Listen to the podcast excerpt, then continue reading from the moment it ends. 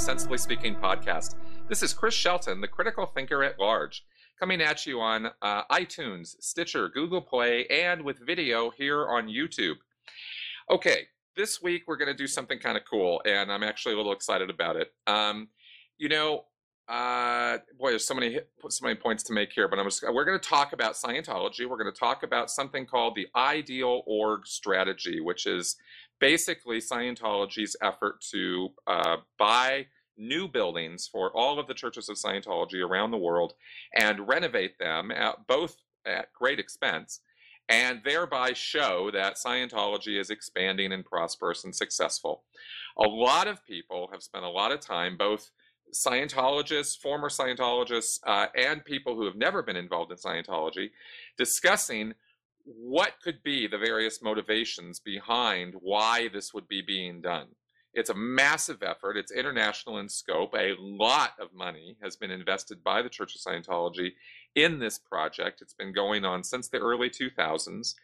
And uh, recently, just this last, uh, within the last two weeks, uh, on the uh, John P. Capitalist, who I've featured on this podcast before, put up an article called Scientology Ideal Orgs as Destroyers of Wealth and this is a this is a this is a multi-part series. Part one has been up on his uh, blog, which is now renamed Reasoned Life, and this really shows how Scientology, former Scientologists, and people who have never been involved in Scientology can truly complement one another when it comes to analyzing and looking at what's going on in the world of Scientology. And that's one of the reasons why I've so enjoyed having uh, John P. and also Jeff Wassel uh, on my podcast because they've been able to give me perspectives and information that I never, as a former Scientologist and Sea Org member, I never would have even thought of or considered. And so this week, uh, I am welcoming John P. back. Hi, John. Welcome to the podcast. Howdy, Chris. I'm glad to be here. Awesome. So, uh, so first off, why don't we just kind of uh, talk a bit about this uh, about this article? What prompted you to put this together, and what are the what are the basic points? And then we'll kind of dive into a lot of the details of this. I think you know this is something that ever since I fell into the world of Scientology criticism and activism um, seven or eight years ago now, um, I've wanted to to work on, or I've wanted to offer as perhaps my main area of expertise. And of course, given all of the years that I spend in investment management, uh, I wanted to bring that perspective to analyzing how Scientology operates. So I wanted it to be focused on the money. And of course, the Ideal Org program is a fascinating piece of the puzzle because it's certainly the biggest area of expenditures and it's the biggest strategic initiative going on in Scientology. And it has been for almost 20 years now if you count the flag building and now the Ideal Org program. So I want to bring the kind of economic and strategic and financial analysis skills that I've spent all those years developing on Wall Street. I want to bring it to Scientology. So if you look back on all of the comments that I've written about Scientology, a huge chunk of them deal with this. So I'm starting a series on my blog. And by the way, just to be very clear, um, the, the address is now www.reasoned.life. And so now you can have domains that have .life, just like .com and .net and all that these days. So it's kind of a cutesy little thing. Um, and we thought it was a good name. So, so all you got to do is www.reasoned.life and you'll get there. Um, Excellent. And I'll post so, links to that in the comments section on YouTube and uh, great. sensiblyspeaking.com. Great, thanks. And so basically, uh, so I've been fascinated by the Ideal Org program because it is just so contrary to the way that any normal business would be run that it's just been a source of you know wonderment for so many years now that's an interesting thing to say because of course building you know companies buy buildings they expand they they grow they they uh, create district new district offices reach out into new territories Um, how do you see what Scientology is doing as uh, you know as as so different or wrong from what other businesses do in that sense? Well, you know, the thing that that most businesses do with real estate, and and I want to be very clear that I am not going to talk about companies that are in the real estate business. So I'm not going to talk about shopping mall developers or apartment uh, companies or anything like that. I'm talking about other companies whose principal product is not real estate. Okay, so yep. so any rational business outside of the real estate industry is going to be about using real estate to generate the maximum amount of returns that it can. So you want to have the cheapest amount of the you want to pay the cheapest for the building that's going to support your mission most effectively. So if you're going to build a car plant, you want to get it out away from downtown Cleveland. You want to put it way out 60 miles out of town in a small town where land is cheap, you get a lot of tax breaks, and it's easy to expand. So that you keep the investment as low as possible because it's only a small part of what it costs to to bring cars to market, then make make them and sell them. And so and, so um, in fact, there's a truism in Silicon Valley, and I've named it the edifice complex, that that when a you know real estate is very expensive. Land is bare land is incredibly expensive in Silicon Valley, and it has been for 20 or 30 years. But when companies do really, really well, they start casting about for a big headquarters complex, and they'll go shell out two or three hundred million dollars for some piece of you know 30 or 40 acres of blank land somewhere or they'll buy something and they'll they'll buy an old shopping mall and tear it down. But they'll throw out an enormous chunk of money and build this wonderful, amazing corporate headquarters. And if you look at what Google and Facebook are doing, they're trying to be these amazing, cutting edge architectural, never been done before sorts of things. So, but the thing is that for most companies, the moment that they start thinking about a fabulous headquarters building, they start taking their attention off their core business off of the aggressiveness that drove them to growth that that got them to where they are and their stock mm. price usually tanks and there have actually been studies that people like me have done over the years that correlate this that says that you know somebody announces a, a headquarters and then 12 months later the stock is worth half what it was because growth has slowed and profits have gone down. So so there's a healthy skepticism on my part anyway coming in. But when you look at this when you look at Scientology, who's not accountable to shareholders, of course, uh, you find that their edifice complex is not only a huge distraction, but it's actually so badly done that it is probably the most clownish example of a real estate program gone amok of anything I've ever seen. And so uh, the first thing I did is I wrote a story about the strategy level, and that's the article that we're talking about today. Um, in the next week or two, I'll take the next step and I'll talk about the numbers behind this. They do literally everything wrong that a commercial real estate operator would do in order to maximize their profits and the return on investment. But we'll get that in a separate post. What I wanted to do is think about, um, and and we'll talk about, you know, and you've been involved in uh, some of the early aspects of this strategy.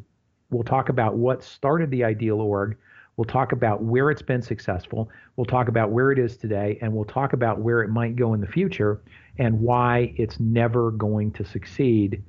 Every one that they open is going to be worse than the ones in the past. Right. Good. Good. Well, there are a number of of things racing through my head right now to discuss on this, but I think uh, we'll focus first on the beginnings of this strategy because you it, it, just so happens, and I have not really had a lot of opportunities to discuss this. I, I think maybe once or twice. Um, my own personal involvement with the ideal org strategy, so to speak, actually goes back to before it was even called the ideal org strategy. It was based on Buffalo, New York. You you lay out in the article, and Mike Rinder has done a, a you know a wonderful job of laying out even earlier, which you based your research on, the evolution of this, how it started, and it started with uh, Buffalo, New York um, at least that's how that's how it's yeah, got on my plate.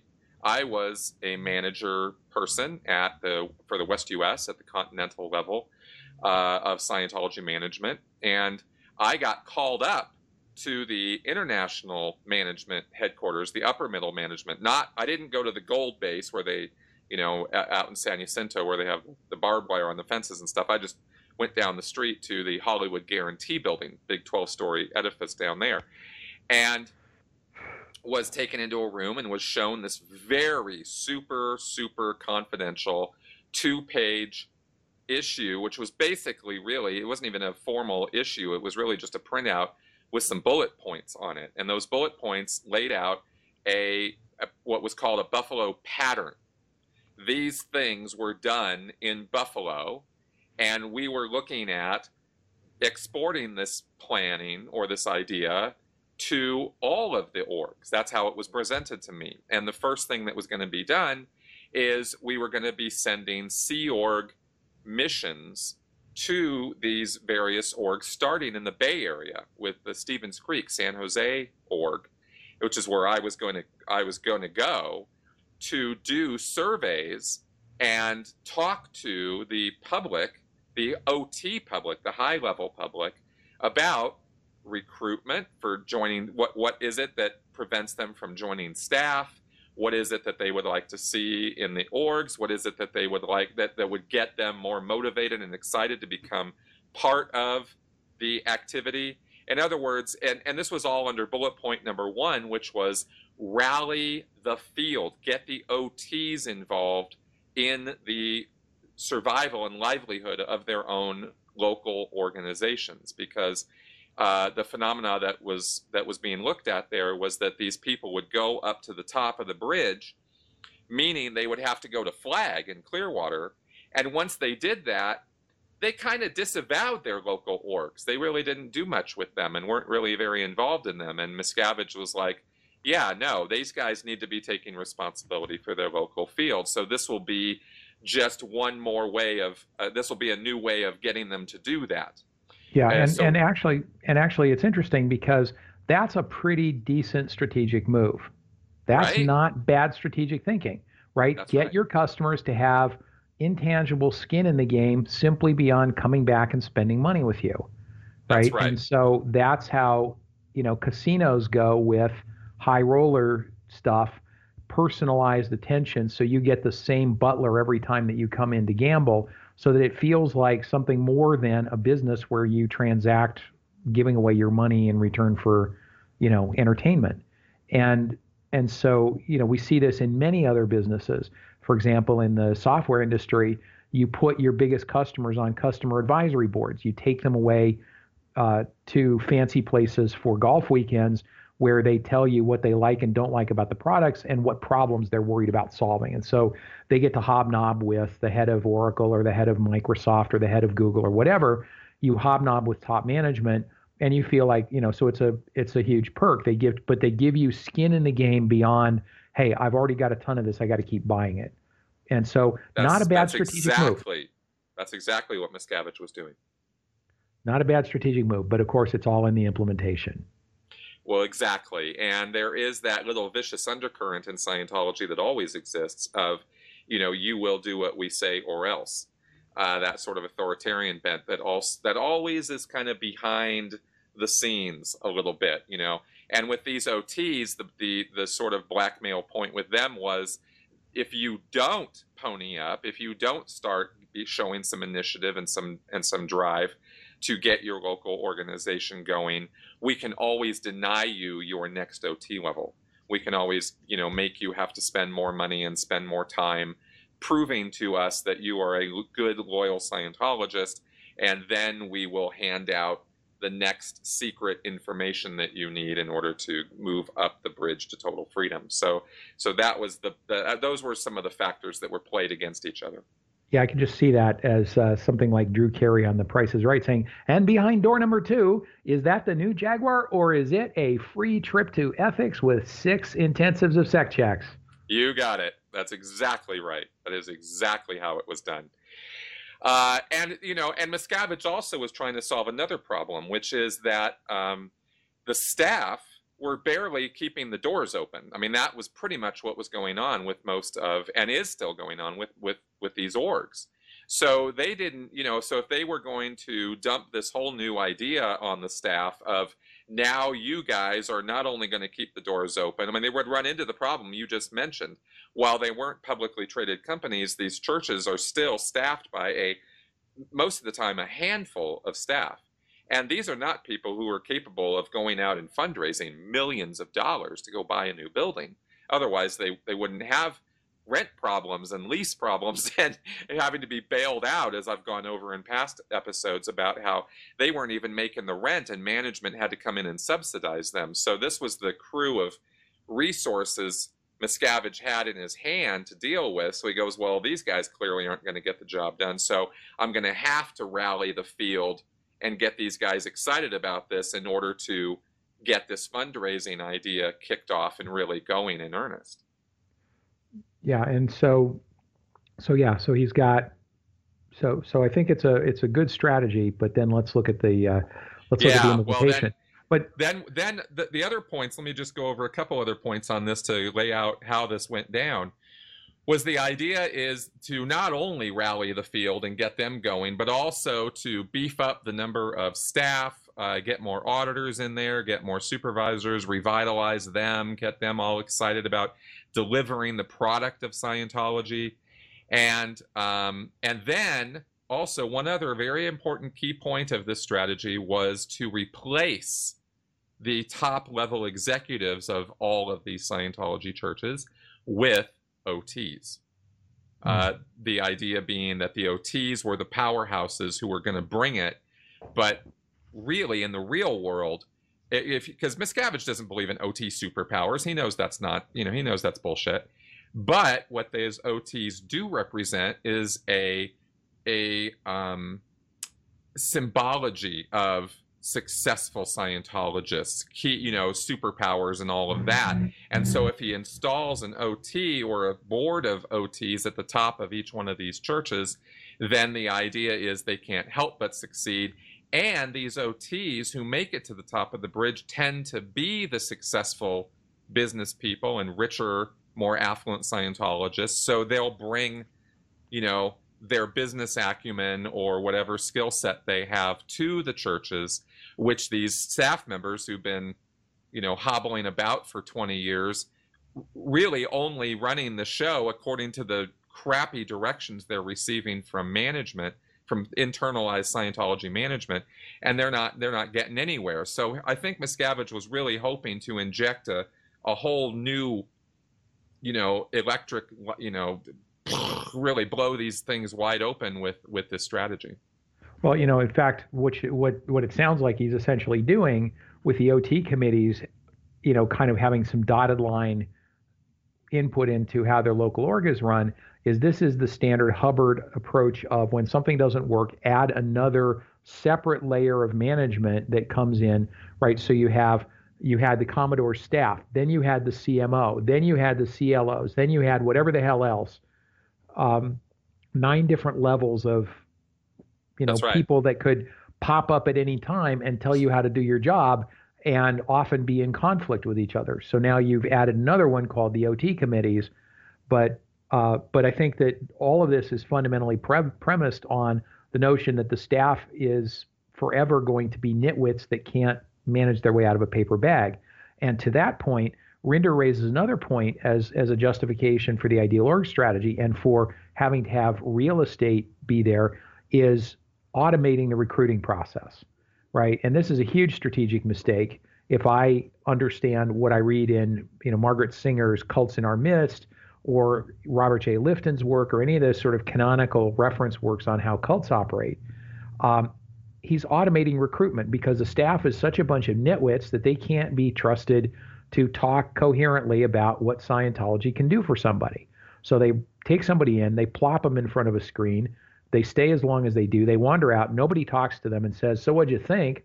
and nobody even follows up.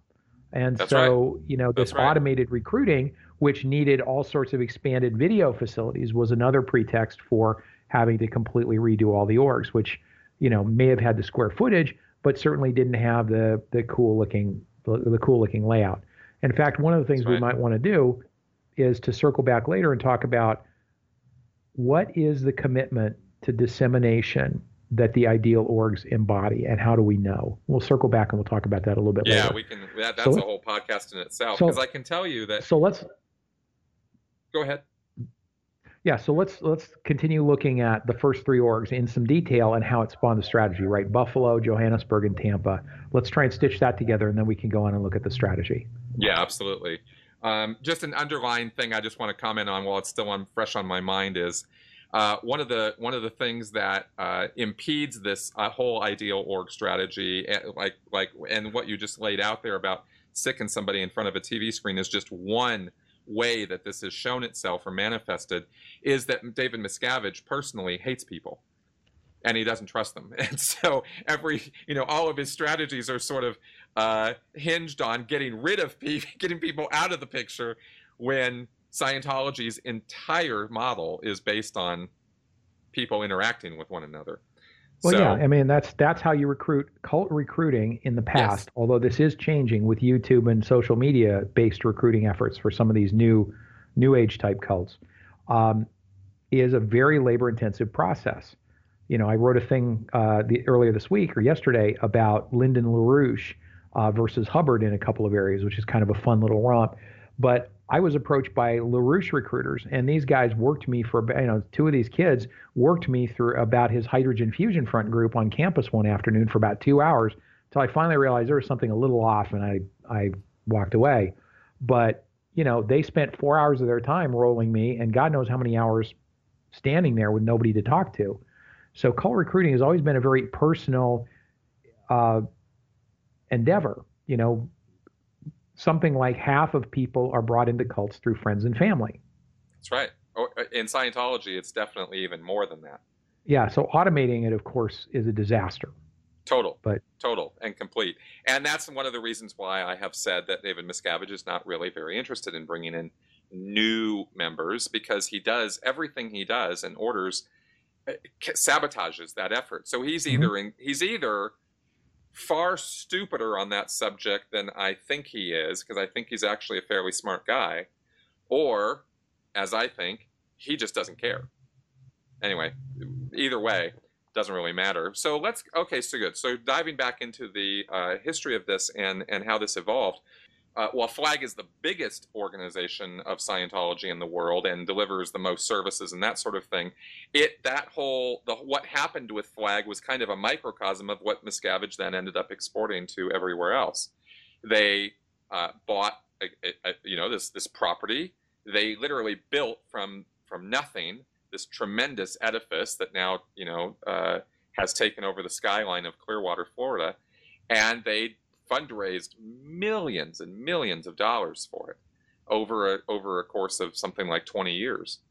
Um, well, and the, the, it was the, wildly successful as far as Scientology was concerned. Yeah, and I would th- I would say you have to think of flag the flag building as a fundraising product, fundraising project that had a real estate gig as a side effect. Yes, yes, I think that's exactly right. Um, the idea was that they were going to initially, at least this is how it was marketed to Scientologists. I can't speak to what David Miscavige was really doing behind the scenes, if there was anything else going on here. But what I can say is that uh, following the IRS tax exemption in 1993, um, that was, I believe, when first talk started about purchasing this this plot of land next to the Fort Harrison Hotel and building a, a property that would house this new series of steps or auditing actions that would be done called superpower. And that was when the first whisperings of this started. And I think it was, uh, if we're going to relate this back to the IRS and spending money, it seems almost almost date coincident that the that the talk about buying this property and building this edifice and and uh, investing money in that came right on the heels of Scientology getting their tax exemption. That and there's also a story, and I don't have a way to judge this. This is something that the uh, exes who were, you know, on scene at the time might have more perspective on.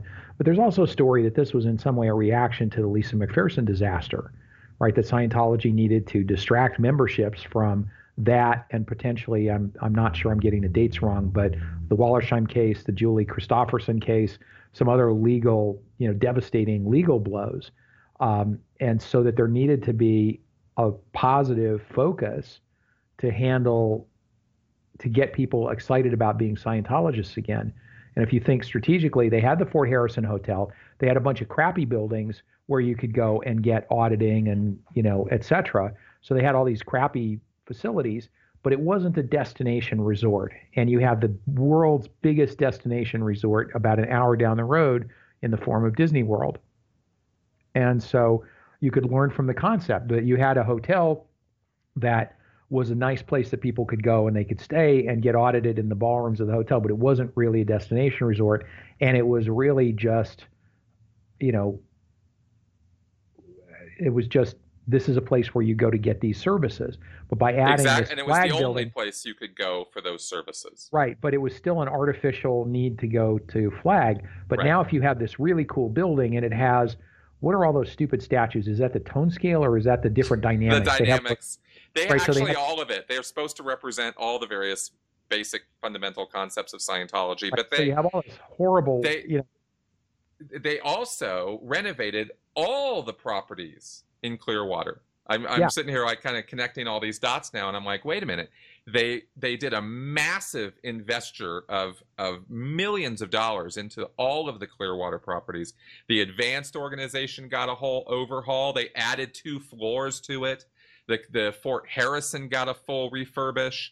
Like every building, even even the Sea Org uh, berthing buildings, which were old hotels that had been purchased down the road from the Fort Harrison, even they got a full refurbish. Yeah. And what's interesting, by the way, is I saw a number at one point that said they spent like I think it was either 145 or 175 thousand dollars a room on the Fort Harrison for renovation.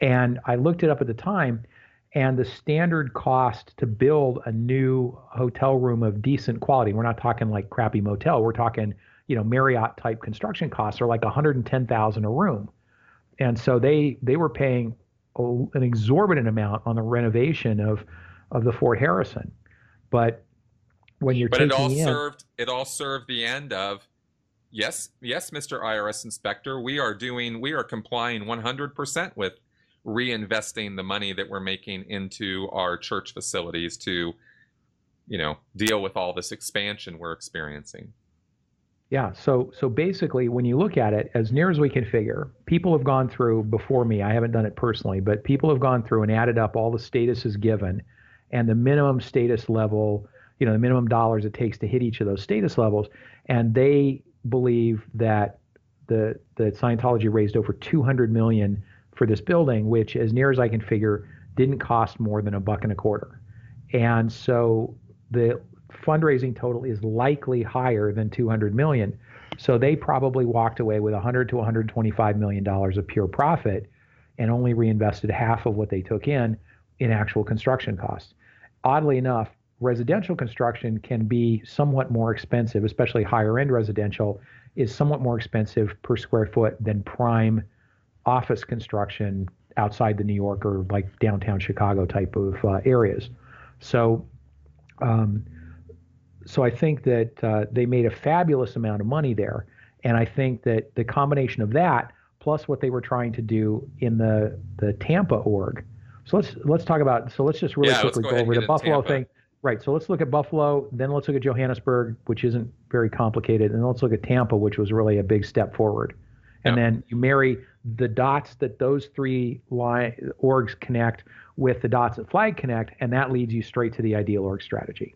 Yep. Cool. So, okay, so Miscavige has this thing going down in, in, in Clearwater with the with the flag buildings, and Miscavige was, by the way, when Lisa McPherson, just to just to kind of segue into Buffalo, I want to I want to set a little bit more scene for what was going on in the late 90s when this was all going down because you had Miscavige personally at Flag dealing with the Lisa McPherson situation and the fallout from that and all the legal fallout from that because it was the closest he's ever come to going to jail then you had all these renovations and stuff happening. And because Miscavige was personally in Clearwater, he was doing this big upgrade of the staff and the service lines and making sure Flag was this glittering model of, of service efficiency. Uh, and we were hearing about all this in, in West US out in LA, and we were getting sort of crumbs of of this thrown you know being thrown our way as to how the the big blue facility should be upgrading ourselves and taking responsibility for ourselves and this sort of thing.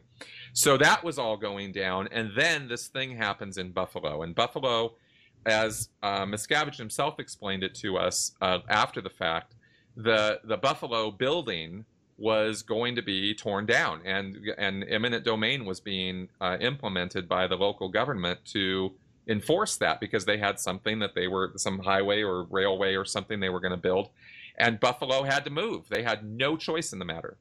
And uh, and so what Miscavige said they did, and I don't have any other facts on this than what he said, uh, was that they negotiated with the city or with the county or state or whoever it was who was implementing this, uh, and ended up unloading their property, but getting like two times as much money back from them to purchase this new building that they were going to do. And so they decided, well, if we're going to do this, let's go all in. And they bought this very nice building, a historical building, if I understand it right. And they then proceeded to renovate it at some pretty big expense.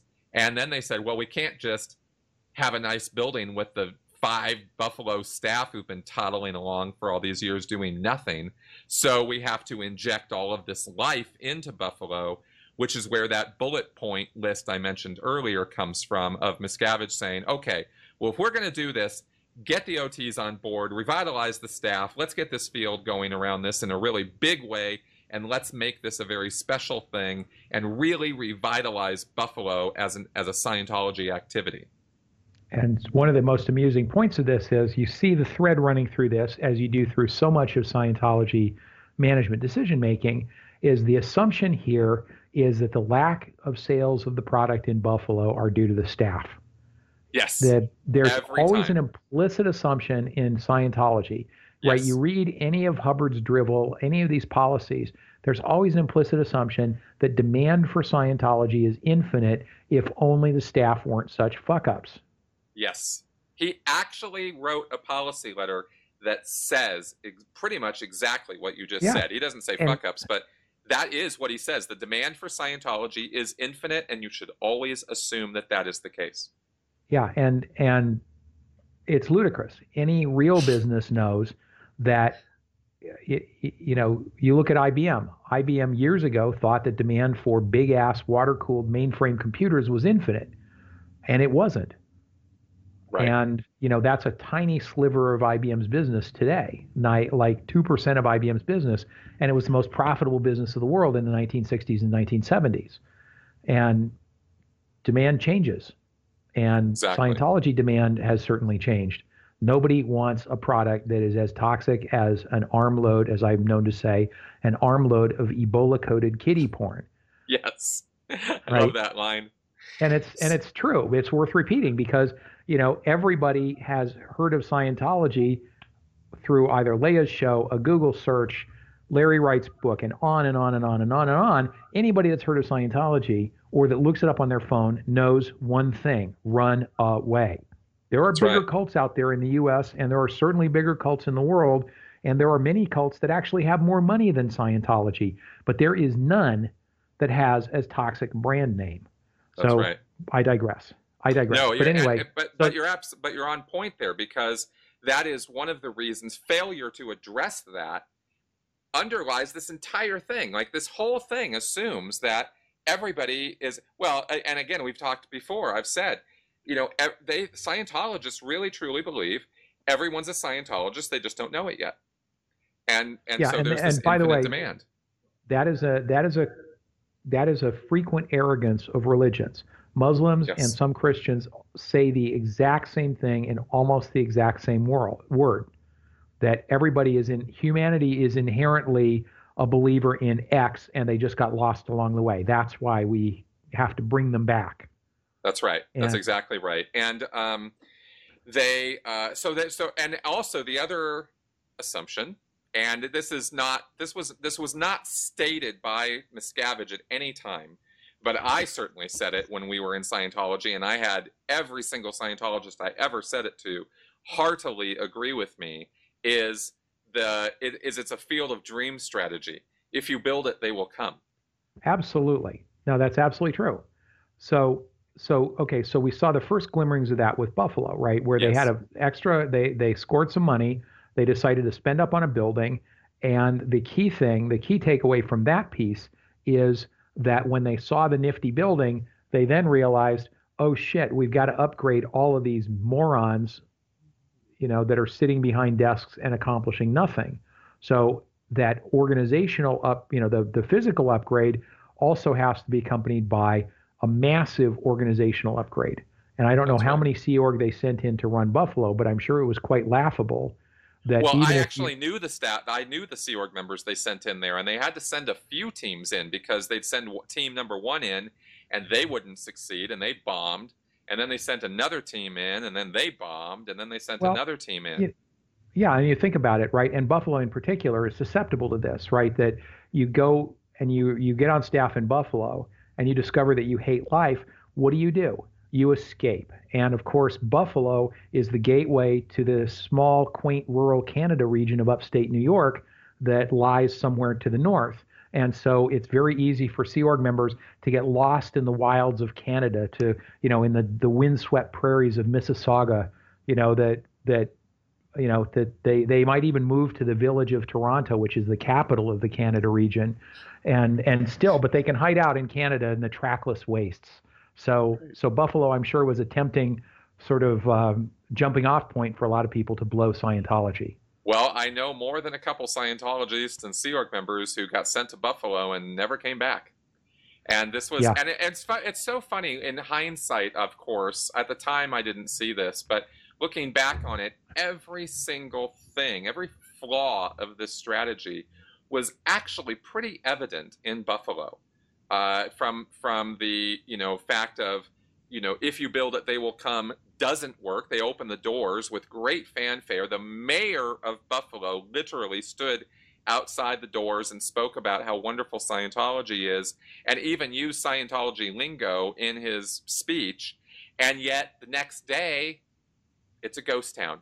Mm-hmm. And I know from this my friends who were sent there who then came back and told me all about you know the hellhole that it was like uh, that nobody was coming in. No one gave a shit about the fact that they opened up a new building downtown and now slow. Look at Scientology; they're so impressive. No, nobody cared, and nobody walked in there, and nobody was curious. They just went, oh, now it's a bigger building, and there's great big windows, and they could see inside, and they could see nothing was going on, and it didn't draw any new attention or anything. And so, you know, of course, the you know they rolled through various evolutions of staff because it was always the staff members' fault. It wasn't Miscavige's fault. It wasn't the strategy's fault, and it wasn't the building's fault. So it had to be the staff. Right, and that of course harkens back to our earlier comments about the data series, which is that in the data series you can stack the deck so that it's never management's fault, it's never yep. the product's fault, and it's never the organization's fault. It's always the lower, the poor schmendricks in the lower ranks that end up getting beat on. That's right, up. which but, is the number one flaw with the data series because it it curtails critical thinking. It doesn't enhance yeah. it. Yep. So then we move on to Johannesburg. And yep. so what as I understand what happened there is that somebody on staff got murdered in front of the building because it was in a crappy neighborhood. I think there's an awareness that, you know, that it's not the case that well, gosh, you know, we don't feel good about ourselves because we don't have these posh headquarters. But no, all of a sudden there's an awareness that, you know, we've let the real estate situation get sloppy, and it, um, uh, you know, that the real estate that you know we're we're in the you know we're in the wrong part of town, and it's like. Yes. Now that the word is out that somebody got murdered, you know, we're going to have trouble keeping staff. Who's going to want to work here if they might be next? Now, that's right. You know, murder is you know common in certain areas of Johannesburg, unfortunately, and you know statistically, you don't know that you're going to be next, but but obviously it's going to keep customers away. So so you get well, a the Sea situation. Org members couldn't even go outside at night. That was the rule yeah, in, in South And- Africa. I mean, you just don't. and so and so you can't work 20 hour days because those people are going to work in the dark. They're coming home in the dark. So you can't work 20 hour days if they're not allowed out in the dark. So exactly. so obviously you got to fix that. So they did. Um, yes, and, and- they bought this property, which was out away from the main city, and obviously they did that on purpose. And Yeah. I can't pretend to understand everything about South Africa and, and Johannesburg's geography and, and political situation, but um, but yeah, I know that the, that safety was a concern. Yeah, and you have, you know, you do have the situation where, you know, today in South Africa, as it was 20 years ago when this happened, you do have a situation where essentially the rich whites are segregating themselves into, you know, access controlled neighborhoods and with heavy armed security presence. And so, yeah, there was there was clearly an incentive in South Africa that you had to that you had to join that. So so Yeah. that set a precedent for locating the building out of the dangerous urban center. Um, you know, and and I'm sure it all sort of was the vision of, uh, you know, Teegeeack as the prison planet. You know, the downtown Cincinnati or downtown Johannesburg or downtown Kansas City or whatever. You've got to get out to the burbs and and be safe. So Right. so anyway, so that was another Whi- point. Which, by the way, is completely and 100% contrary to Hubbard's policies on where an org should be located. Well, absolutely. You know, foot traffic is free. Yep. and foot traffic is worth paying for. Corner locations on an avenue in Manhattan, so like Fifth Avenue in Midtown, rents for I haven't looked lately, but five, six, seven hundred dollars per square foot per year to rent a prime store location on Manhattan because the staggering amount of tourist foot traffic you get will blow your mind.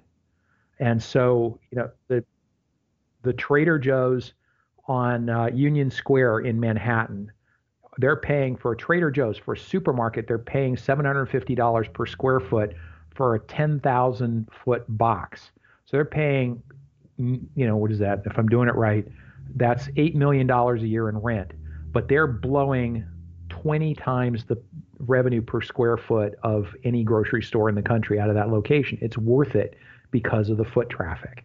Right. And Right. And so Hubbard was absolutely right in that foot traffic is the best free thing you can get, and you can have your body router standing out in front of the org, and even if there's a 0.01% success rate, you're going to nail a couple of bodies every day or two because there's just that much foot traffic. So, but I can understand, you know, the unique situation of Johannesburg.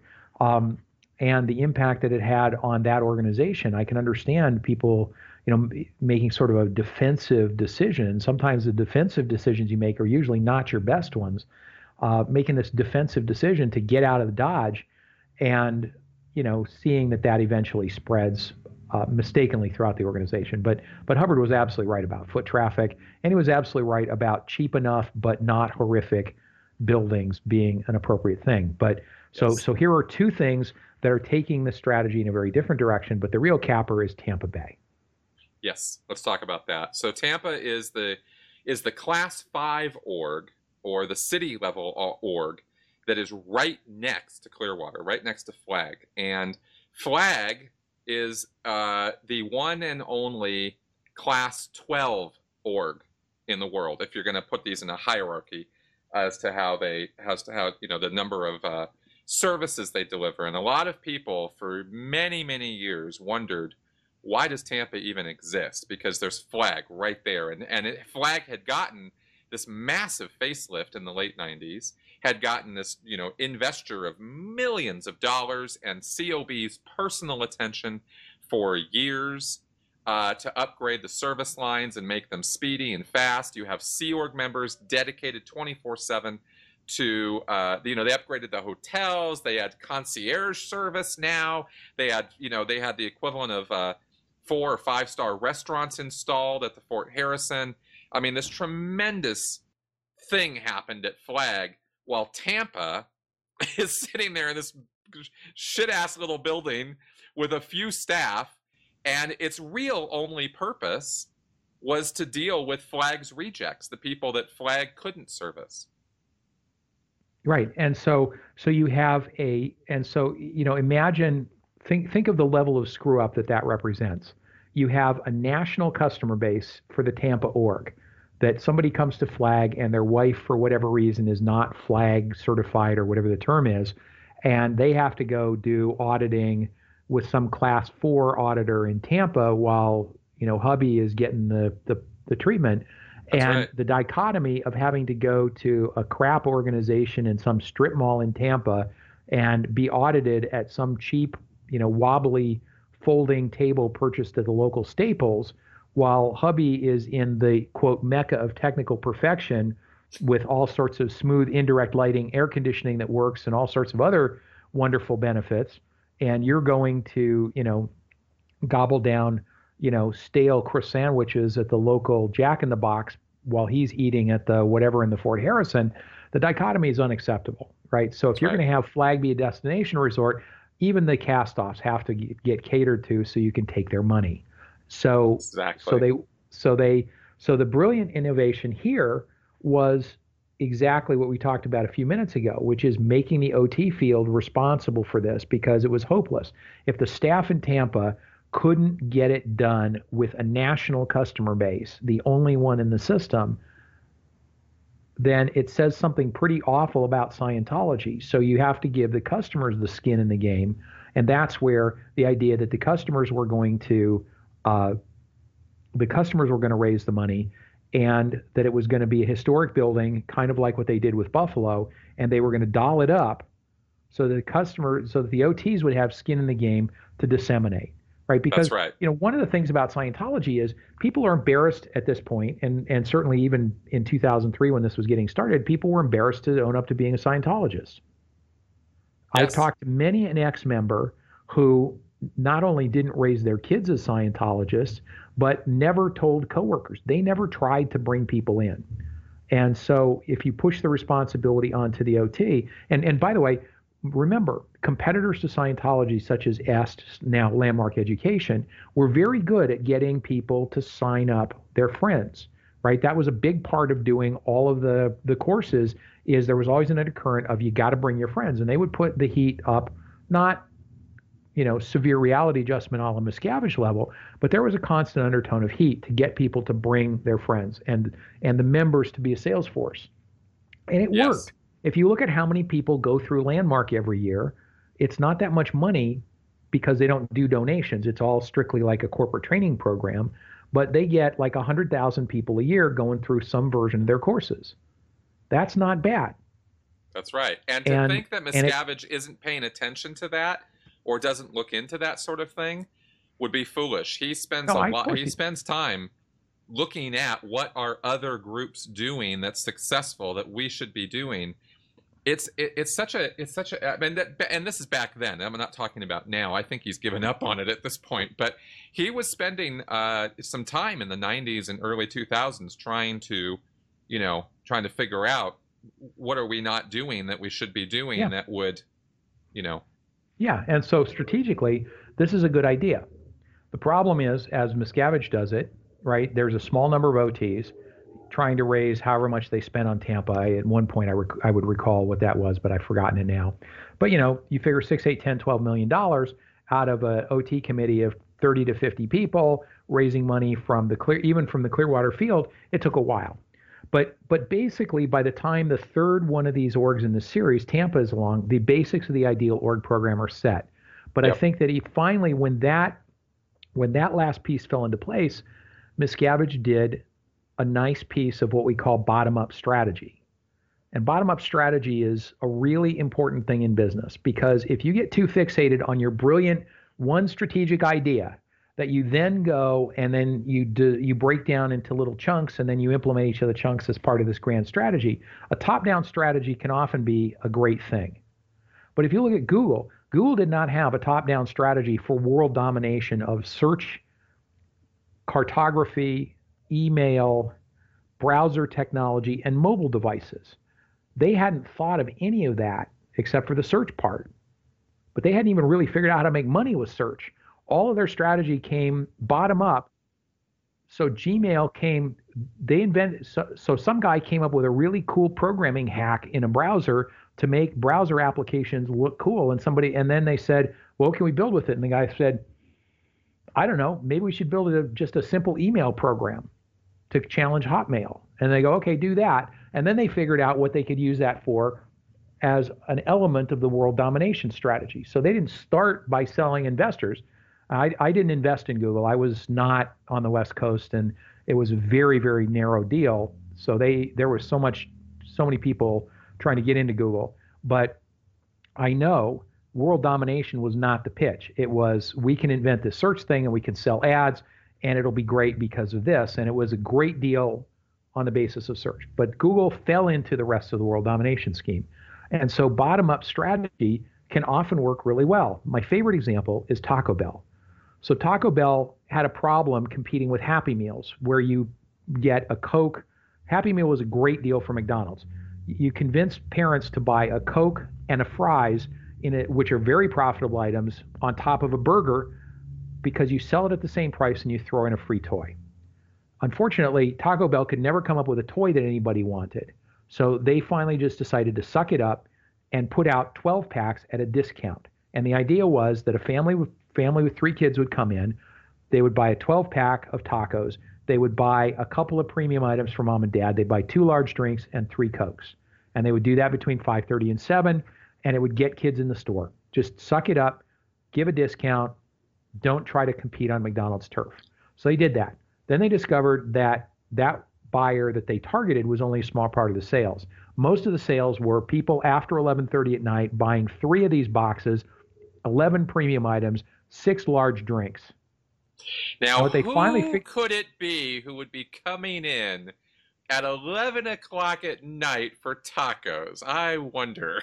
It took them a while to actually figure out what somebody suspected. And you're exactly right. It's stoners. Yes. And what they figured out was that the stoner market segment was actually a viable and identifiable customer base. And they then said, we're going to strategically target the stoner market because there is such a thing and nobody had seen that before. So That's they went right. out and they put out, and this was about 10 years ago, they put out an advertising campaign called Fourth Meal, which was just slightly twigged towards if you knew what it was about, you knew what was going on. They were well, not very. I, when I moved here to Colorado, I had not been part of this market or demographic at all. And once I became part of it, I started seeing the marketing for it all over Denver, you know, and, and Taco Bell absolutely is all over that here and and the, the the payoff for Taco Bell of this bottom up strategy of stumbling on a customer and then turning it into a strategy of like of of, of they grew business about 8% in a year or two. In the fast food market, that is a staggering home run. Yep. And yep. it worked out really well for them. And a couple of the other um, less popular, you know, you didn't see McDonald's and Burger King do this. Um, yep. And burgers are not that popular with stoners, but you saw Jack in the Box, actually get Cheech and Chong to do a YouTube commercial. so so they really went there. But the point is right. that the point is that a bottom up strategy can be very successful. And that's what the ideal org strategy fundamentally is. These three orgs came along, and you had at the same time the enormous financial success of all the excess donations from Flag coming in. And all of a sudden, these come together, the light goes on, and you say, aha, our strategy to go out, bind our customers to us by getting all these OT committees and all these OTs that are committed. They have some skin in the game to driving expansion because our staff is a bunch of fuck ups. Yep. And we have this fundraising opportunity. And we keep Tom Cruise happy because he reputedly said, I don't want to bring my friends to these loser buildings that you have, and yep. et cetera, et cetera, et cetera. It looks like a magic, you know, it looks like a magic box. So that's a, that, that's exactly right, and I think, and I'm really glad you brought this bottom up strategy thing uh, up because uh, I, for example, had not thought about it, and I know most exes uh, hadn't. That that such a thing could evolve rather than originate from the top and be pushed down because that's how we think of Scientology is it's all a brainchild of Hubbard or a brainchild of Miscavige. But this strategy really was a bit of a, a of a Google thing. It really was an accident of circumstance and opportunity and potential that was all sort of, you know, built to, up by Miscavige uh, yeah. in putting this whole thing together. Yeah, and so and so you basically, you know, to his credit, he understood that he, you know, he he backed into the strategy, but he he understood what it could have meant to him. So then all of a sudden, now that the flag thing is on its way, yep. Now this is an opportunity because you have one flag building and one flag only. You can't have like Disneyland Hong Kong. You can't have multiple you know, you, you can only have one flag building that's the right. Mecca. That's right. So you can't have like continental Meccas. You have to have one flag building to get people from all over the world. So here's an opportunity to replicate it in miniature. Sounds good. Turns out it's the second best strategy compared to flag. Here's how we look at it. So I think the ideal org strategy has fit into has gone in two phases. The first phase is done, and that's not a good thing that it's done. But the first phase just looked like mini flags. They go out and they get these historic buildings, whether you're talking Tel Aviv, whether you're talking the uh, the one that they they tried to get in Boston that they're screwing up and that they're now selling in favor of the crappy one that they, which is not the phase one. It's the that's this is Ideal Org 2.0. Um, but they got all these historic properties. They raised money successfully, and they were able to do the renovations. And it all looked pretty good because you have two fundraisers, right? Get the initial building, yep. and then you make people feel guilty. You have a sunk cost bias to dig deeper and then give money on a shitload of renovations. Yeah. And and of course you're siphoning off all of the excess donations. So you yep. you raise 10 million for a 4 million dollar building, you raise 10 million for 5 million in renovations, you walk off with you spend 10 million which gets the IRS somewhat happy and you then have this extra profit and you just keep doing this. The problem is that over time, when you have an organization that's not growing, you get donor fatigue setting in. A smaller right. number of bodies covering an expanding program. That's right. And we were seeing that in comments and and lack of money coming in by the end of you know 2010 we were already seeing that fatigue yeah. setting in and and so you certainly saw fatigue in certain communities that were pretty pathetic, right? So yes. you saw this you saw this in uh, was it St. Louis or Kansas City, Albuquerque, Battle yep. Creek. You know, Battle Creek. Why the hell is there an org in Battle Creek? The metro area has a population of like 150,000. How many yes. Scientologists are there in Battle Creek? Eight, ten. So you have these, you know, stillborn attempts, and you know, in places like Dublin, you know, New Haven, you know, et cetera. Um, you know, Toronto, the small village that's the capital of Canada. You know, you have all of these other sorts of, you know, tiny little places where nothing happens, but you have some mainstream successes, right? The the um, but then it starts to hit the wall. And the proof point for this thing running out of gas is the Valley Org. It took them 10 years to buy the building in the largest concentration of Scientologists in the world. And that's, that's with right. Nancy Cartwright kicking in matching funds in a couple of campaigns. I don't know how much she gave as a percentage of the total, well, but she at least 5 million if not 10. She gave yeah. a ton of money. Yeah, I'm sure she gave a couple million bucks. I don't know whether it was half, whether she was matching for all of it, but there were matching campaigns where she signed up to match whatever came in. And these yep. are, you know, these are all sort of prime rank and file demographics. All the dentists and chiropractors that are, you know, s- sort of mid to upper level whale donors are in the valley, and they couldn't get it done in 10 years. Right. And then it isn't clear how much of the money for renovations they actually raised. It wouldn't surprise me, and I'm speaking as an educated guess here, not based on actual numbers.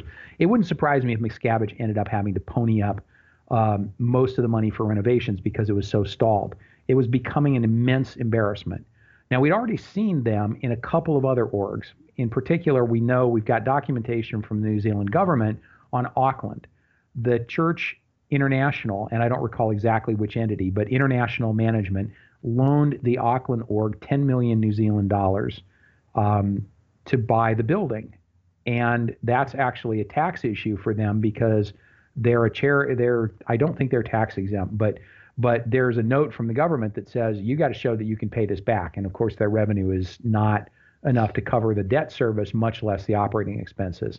Um, I think there's about 150 Scientologists in New Zealand, maybe 200 tops, yeah. and not enough to support a $10 million building. Um, so we've already seen this thing flame out in a few places, and it really hit the skids with the Valley.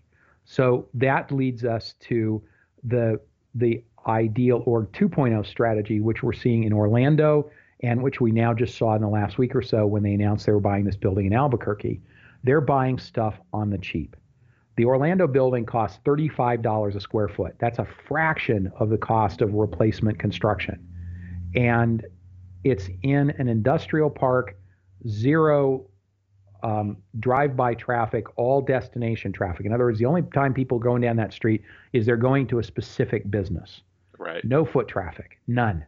And it's a crappy neighborhood in Orlando, away from the parks, away from the school, away from anything else.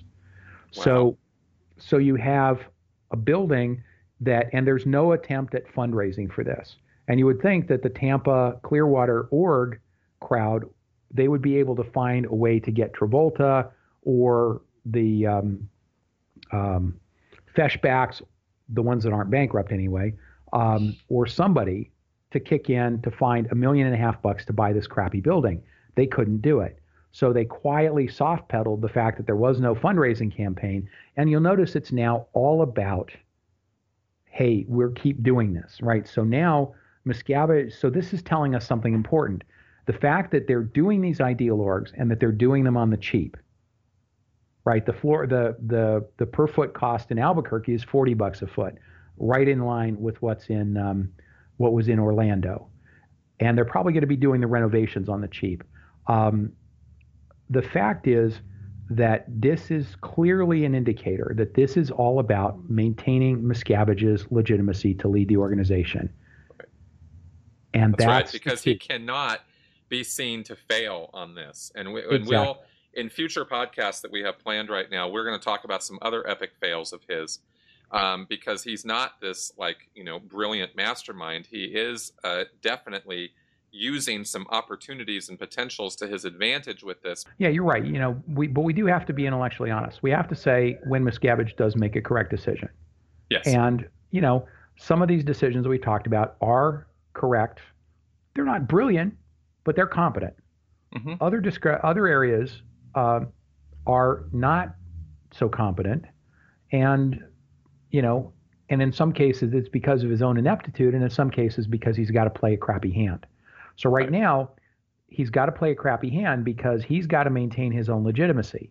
He's got to be seen to be answering the issue of Debbie Cook's email and pressure that's already been coming from members prior to that, which is how come we can't recruit new bodies? So he's got to have a why. The why is we have shitty buildings, and so if you fix them, they will come. Now, as this plays out, he'll find some other thing that will be the new why that nobody comes in.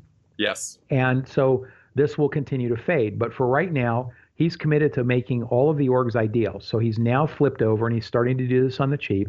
And he's starting to do this regardless of whether the individual ideal org projects are profit making opportunities to win donations. So he's hoping that other things will come along. So he's, he's essentially buying time here. Um, right. And he is buying off the IRS. Um, it's easy to figure out. The IRS knows exactly how much money Scientology has. In the wake of 9 11, this legislation was passed called the Patriot Act. And with the Patriot Act and 15 years of really slow but determined diplomacy, bank secrecy in the world has been sharply reduced. So the thing is that even if the U.S. government were to go after Scientology, it would be unable to seize Scientology's assets, but it already knows exactly where they are. Right. So the so you're saying that the days of the secret Swiss bank accounts and and and being able to siphon money off and store it somewhere where nobody knows where it is and can't access the the records on it. Those days are pretty much over at this point. Yeah, greatly reduced, if not completely dead. So the okay. thing is that if the IRS were to go after Miscavige and talk about excess accumulation of capital as a means of taking away the tax exemption, which is the foundation of his legitimacy, right? I won the war against the IRS. Yes. If that if the thing is, he wouldn't be able to come up with phony bank statements and say, well, we only have the 36 million in the Caymans. The IRS would be able to say, yeah, well, there's also this account, this account, this account, this account, this account, and as of yesterday, those accounts contained 1.6 billion. Right. So in other words, it's very easy these days for the IRS to prove him a liar if he understates his assets. So he has to actually spend the money. So so that's what the strategy is going to continue to, you know, is going to continue to drive. It's all about his legitimacy, and he's going to try to stay ahead of the IRS. And Which is again, one reason why the Scientology media productions happened, if not the reason. Well, I mean, that I was that's not an ideal org thing, but it was a huge investor of money in the KTLA studios in the middle of Los Angeles that were completely unnecessary because they're just doing double duty for what they had already invested and created out in San Jacinto. Yeah, and and I think you know I think one of the things there's a whole there's a whole series we can do on that. I think there were a whole bunch of reasons that led to the creation of SMP, but I think again it was uh, to essentially try to distract from the problem with the last surefire recruiting strategy of the ideal orgs. Right now, right. we've got 34 right. or however many ideal orgs done. Nobody else, nobody new is coming in, and now there's and now that the whales are starting to get restless again and saying, well, it's still not happening. And right. so then you say, okay, we'll have a centralized media facility that will will now go ahead and broadcast. Now, of course, we know what happened, which is exactly what's happening a month or two of joke fodder for every late night talk show host in the world, followed by complete oblivion. That's right.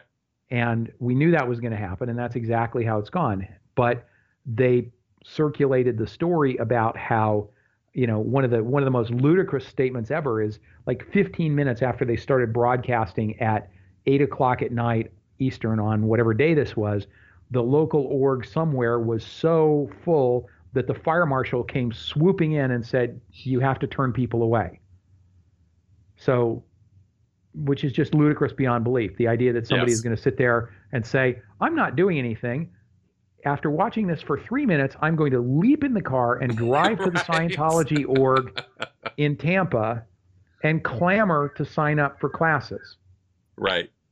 Uh huh. That's exactly how it yeah, works. that sounds plausible. But sure. but but but again, it's the you know the stories that they can make up. They now have a story of it's like this is Charlie Brown in the football, right? Every year Lucy says I'm not going to take the ball away, and every year Charlie Brown goes, "You lied the last however many years." And she goes, no, no, I really mean it this time. And then, of course, she still manages to jerk the ball away, and Charlie Brown ends up flat on his back again. And so, you know, it's it's a very Charlie Brown slash Wile E. Coyote, you know, these doomed schemes at work. Yep. But uh, but basically, you know, I think the to to sort of start to to move towards winding this up is, you know, the ideal org strategy is harder inherently to right over time. And this is why growth slows in companies. There's a saying on Wall Street trees don't grow to the sky. Eventually, gravity catches up to you eventually okay. the complexity of growing a business 10% a year becomes too hard and you just can't do it anymore.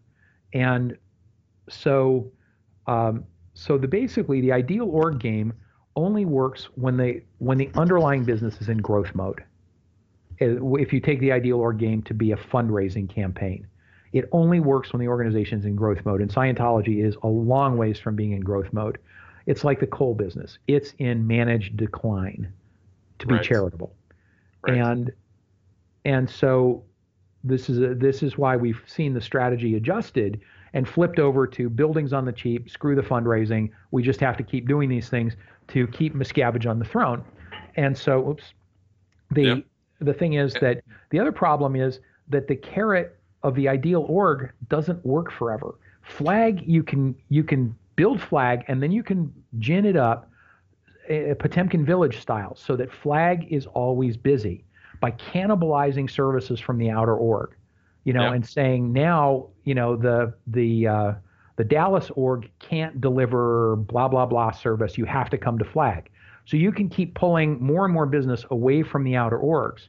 But when you try to build the outer org business with a product that no new customers want, and you've restricted the old customers from buying certain products at the org, the impedance mismatch between all of the expense on these orgs, all of the promise about how this is going to be about dissemination and bringing people in, and if you build it, they will come, and the reality of people are only coming to the orgs for a smaller and smaller range of services, and they walk in and it's deader than ever before. It doesn't work after a while. The exactly. promise that the, the, the, the, the ultimate hook that the OT 9 and 10 levels would be released when everybody goes ideal and their new St. Hill size. Now all of a sudden, people are starting to go, eh, this is not looking like we're making forward progress here. That's right. And and that's, that's the big right. hook. Your spiritual progress is dependent on you making this strategy work. And people are starting to realize it's the fourth quarter. We're down 49 to three. They've got the ball on our five yard line, and it's two minutes left. People, I think, intuitively know, even if they're good at thought stopping and denying it, and I think that, you know, the disaffection that happens when people realize the ideal org strategy isn't working at their local org or at any other orgs they visit is going to be a problem. I think that, you know. Oh, I think it's, I, I think that what you're talking about has, is well on its way.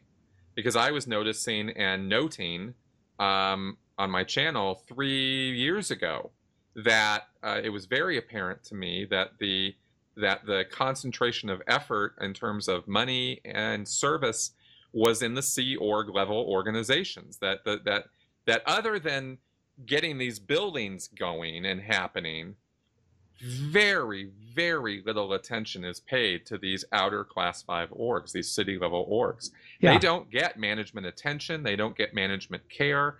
The staff are left to flounder around for the most part. And that's not good business, but it's it's it's uh it's it's Miscavige looking at well where do we get the most bang for our buck on an immediate basis, which of course also goes back to the whole you know neurotic week to week stat thing, and also uh, where you know we've only got so many resources. There's only so many human assets in the world of Scientology to utilize. So where do you concentrate their attention? And they've been concentrating it at the Sea Org org level facilities. It's at the it's at the Sea Org level and it's at the flag customer flag yes. level and a flag customer level. That's and right. and they've been actively pulling those flag public out of the class five or city level mm-hmm. orgs and encouraging them go to flag, go to flag, go to flag, which is you know wholly counterintuitive to building these city level orgs, but that's what they're doing. Mm-hmm. You know, it's just observable.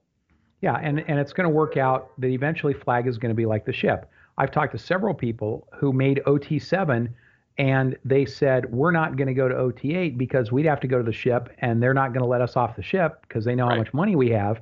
That's they're not right. going to let us off until they get a major pound of flesh out of us. And we're done at that point. That's and right. I think that's going to increasingly happen with all of these, you know, you've got to come to flag for everything. And oh gosh, you schedule a week and then we discover that there's some screw up on auditing and you've got to be reprocessed or whatever it is.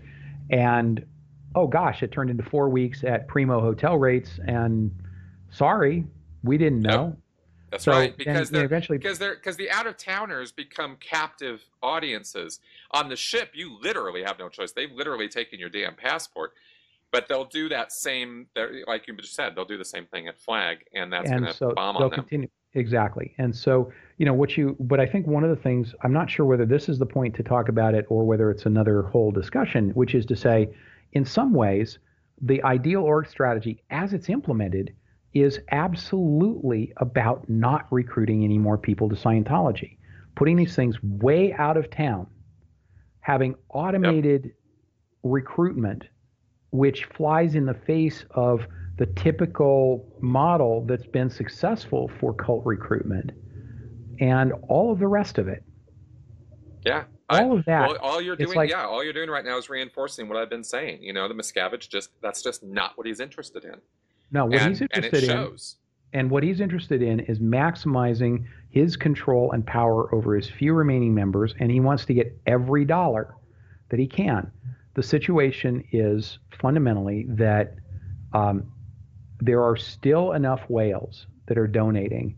He doesn't, you know, uh, uh, Jeff Augustine penned a thing years ago called Monastery Scientology, and I think it's coming true. And I, Um, it was basically the idea. He wrote this in 2008 and said they are going to retreat. So they're already largely retreated from St. Hill. There's a lot of stuff now that used to go at St. Hill that you have to come to flag for. There's a lot of stuff, yep. You know, there's just not much going on at St. Hill. So they're already retreating from there. And they're, you know, they've got LA and they've got Clearwater. And that's what Jeff predicted was you're going to have LA and Clearwater and you're going to have a small number of wealthy members and he's going to fleece them for every dime they have. And as long as he has I think it's more important for him to have the staff to abuse. I think that gives him a lot more emotional satisfaction yes. than the members.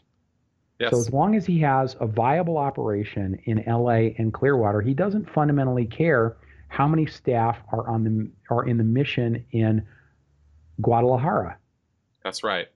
And it, all of that is only something he gives lip service to at events um, and something that is a, a rationalization or a justification for him to be able to further abuse the staff that are directly in his line exactly. of sight. Exactly. And so and so that is that is the sense of that's the emotional payload for him. Yep. You know, that the the emotional payload. I think while he he sees extracting money from members as an expression of power over the members, yes. not necessarily for money for its own sake yeah, you know, there's the skin diving vacations, there's the custom shoes, there's a few things that he spends money on, but not like Hubbard. You know, Hubbard was right. all about the money and, yes, very much about the personal power.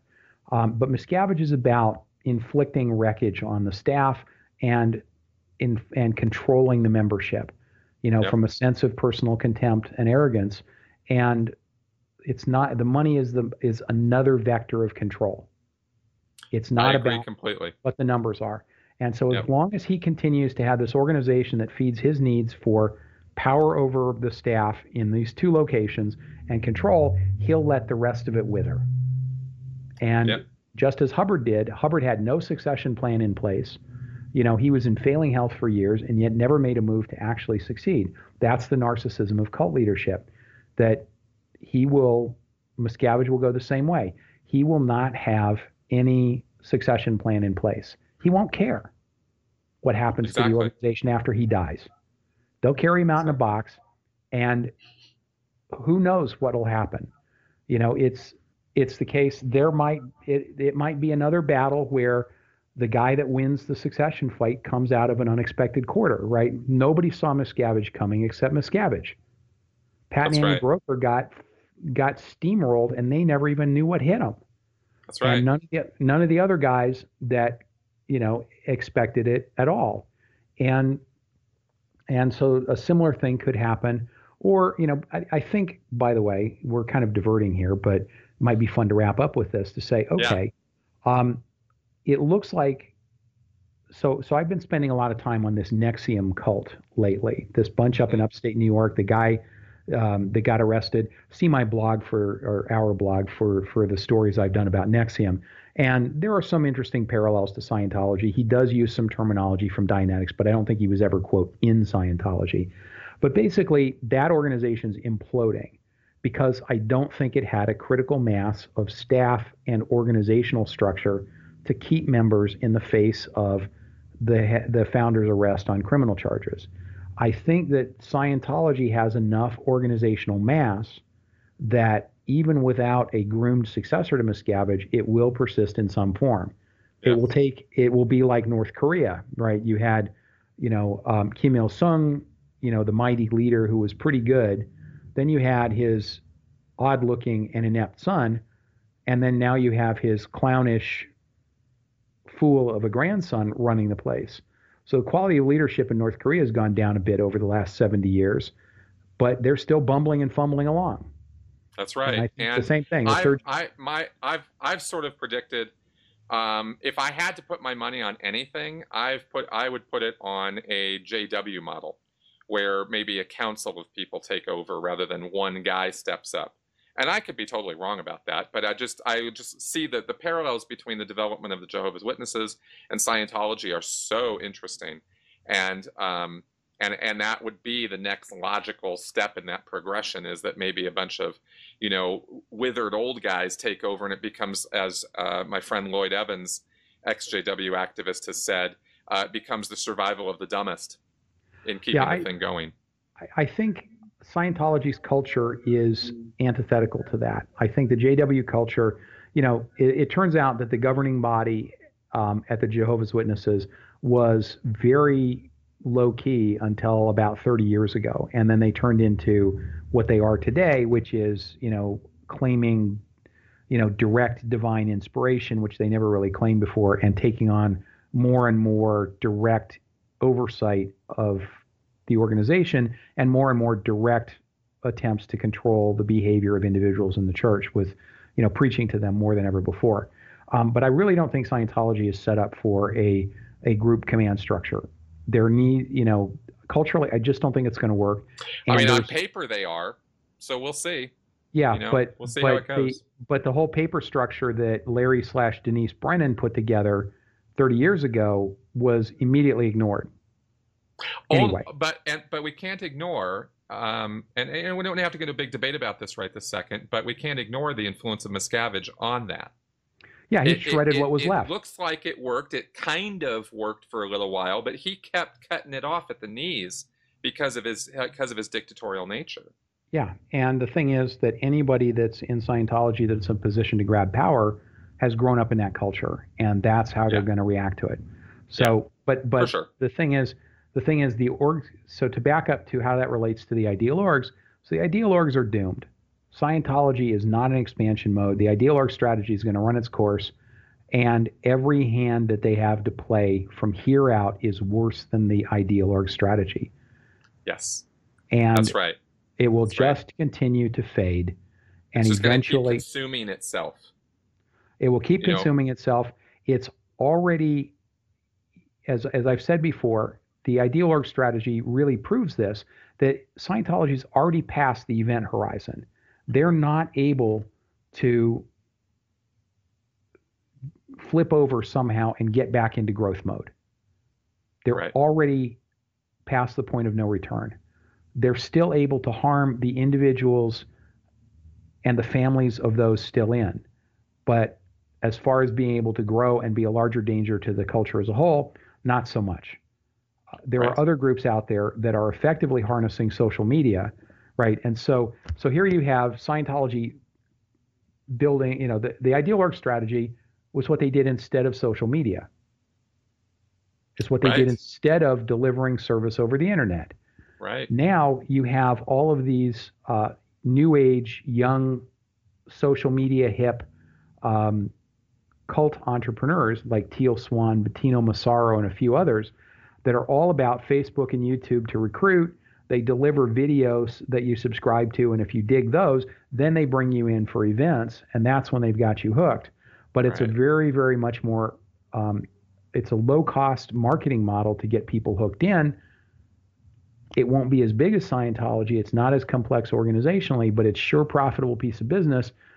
It'll only get so high. It won't get to the size of Scientology, but it'll move on. And that's the way that new cults are going to go. Old groups like TM, the Moonies, Scientology, and others are stuck in the past. Ideal Org is stuck in the past. Big fancy buildings are not what millennials are going to go for. Scientology media productions and Scientology TV are coming along trying to harness social media, and they're doing it too late and too ineptly and too badly to be effective. So they are so the ideal org is really a watershed in proving that Scientology's past the point of no return. Um, Scientology TV will not undo that. Exactly. Well, John, thank you very much for your insights on all of this, and I I, I think it's great, and I think your uh, I think your summation there was wonderful and spot on.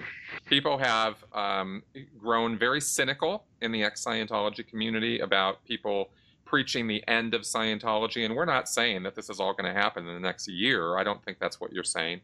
I mean, they've got these, they've got assets, they've got buildings, they've got people. They're, you know, this is going to keep going for a while.